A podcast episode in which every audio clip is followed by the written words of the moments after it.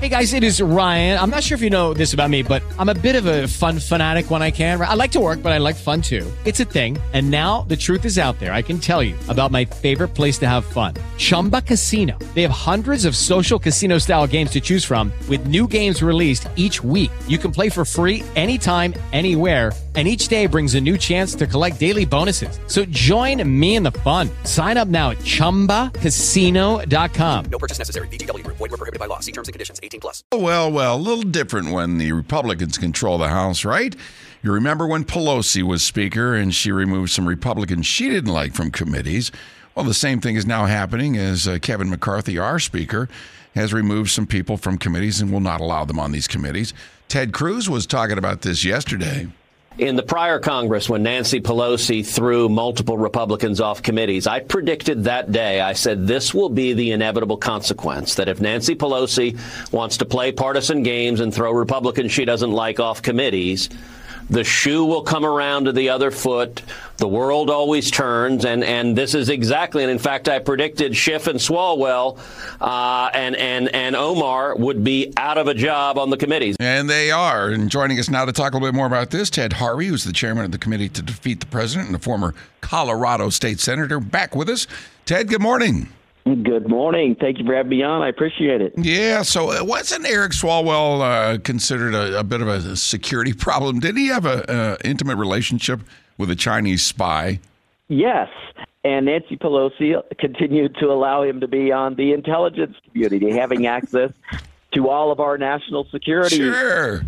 No problem. So now. This is, this is this is the, the hypocrisy of the Democrats and the media on all of this is is limitless, and it's it's it's actually shameful. The the Nancy Pelosi took Republicans off of all committees because they she didn't like what they were saying on social media.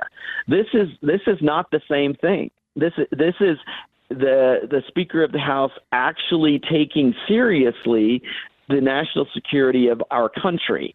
And I think every speaker should have this authority when it comes to the intelligence community. And I, I'm shocked that they haven't had you know, taken taken it this seriously, and that Nancy Pelosi didn't um, actually look into the backgrounds of the people she was putting on the intelligence committee.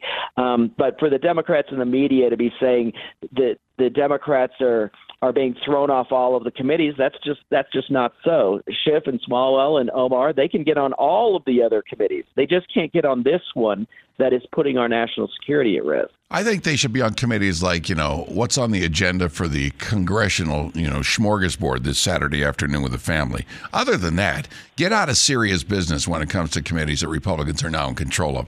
And secondly, I believe in this globalization attitude that these Democrats have had since who knows when, Obama and now Biden, along with George Soros, that we're all on an equal playing field and we should be economically in every angle uh, you can mention. It's one big happy globe. Can't we all just get along? So, as far as I'm concerned, I don't think the Democrats really care about national security. Who cares if our you know adversaries or anybody else knows what we're doing? We're all going to play together on the same field anyway. So, yeah, I think it's a major problem, major security risk here, and I'm not shocked that. Uh, hey, you know what? What goes around comes around, so deal with it. And the fact that, uh, you know, Swalwell has been moved off of this after having a relationship with a Chinese spy, and who knows where Omar stands on things. I don't even think she should be in Congress. Adam Schiff coming after Trump with those committees time and time and time again with false allegations. How about this? He ought to be removed from Congress, period. But, you know, this is what's going on with this country. We're, we're electing these idiots that get in there and then all of a sudden everybody's not happy about it. The, even the Democratic voters are starting to wake up on all of the things that are happening with these policies here. I mean, you, you look what's going on, uh, Ted, with these uh, documents. I mean, yesterday Ted Cruz was also talking about this that, you know, with these classified documents and the White House continuing to divert and not answer questions about it, you know, you'll have to go talk to the uh, counselor's office where I'm not handling that here from the White House. You know, it's ridiculous because there's potential major problems going on with these documents. Here's Ted Cruz. If that information concerns Burisma, if it concerns Hunter Biden, if it concerns communist China, paying Hunter Biden and the Biden family millions of dollars. Then it shifts into a very serious issue of corruption and real potential criminal liability. Absolutely. And Ted, I got to tell you, when you send your own attorneys in there, they don't have clearance to see classified documents. They're not part of, uh, you know, a, a scrutiny FBI team. It's like the, you know, Fox watching the hen house. I mean, your thoughts on this whole diversion and lack of clarity and transparency on Biden and these documents?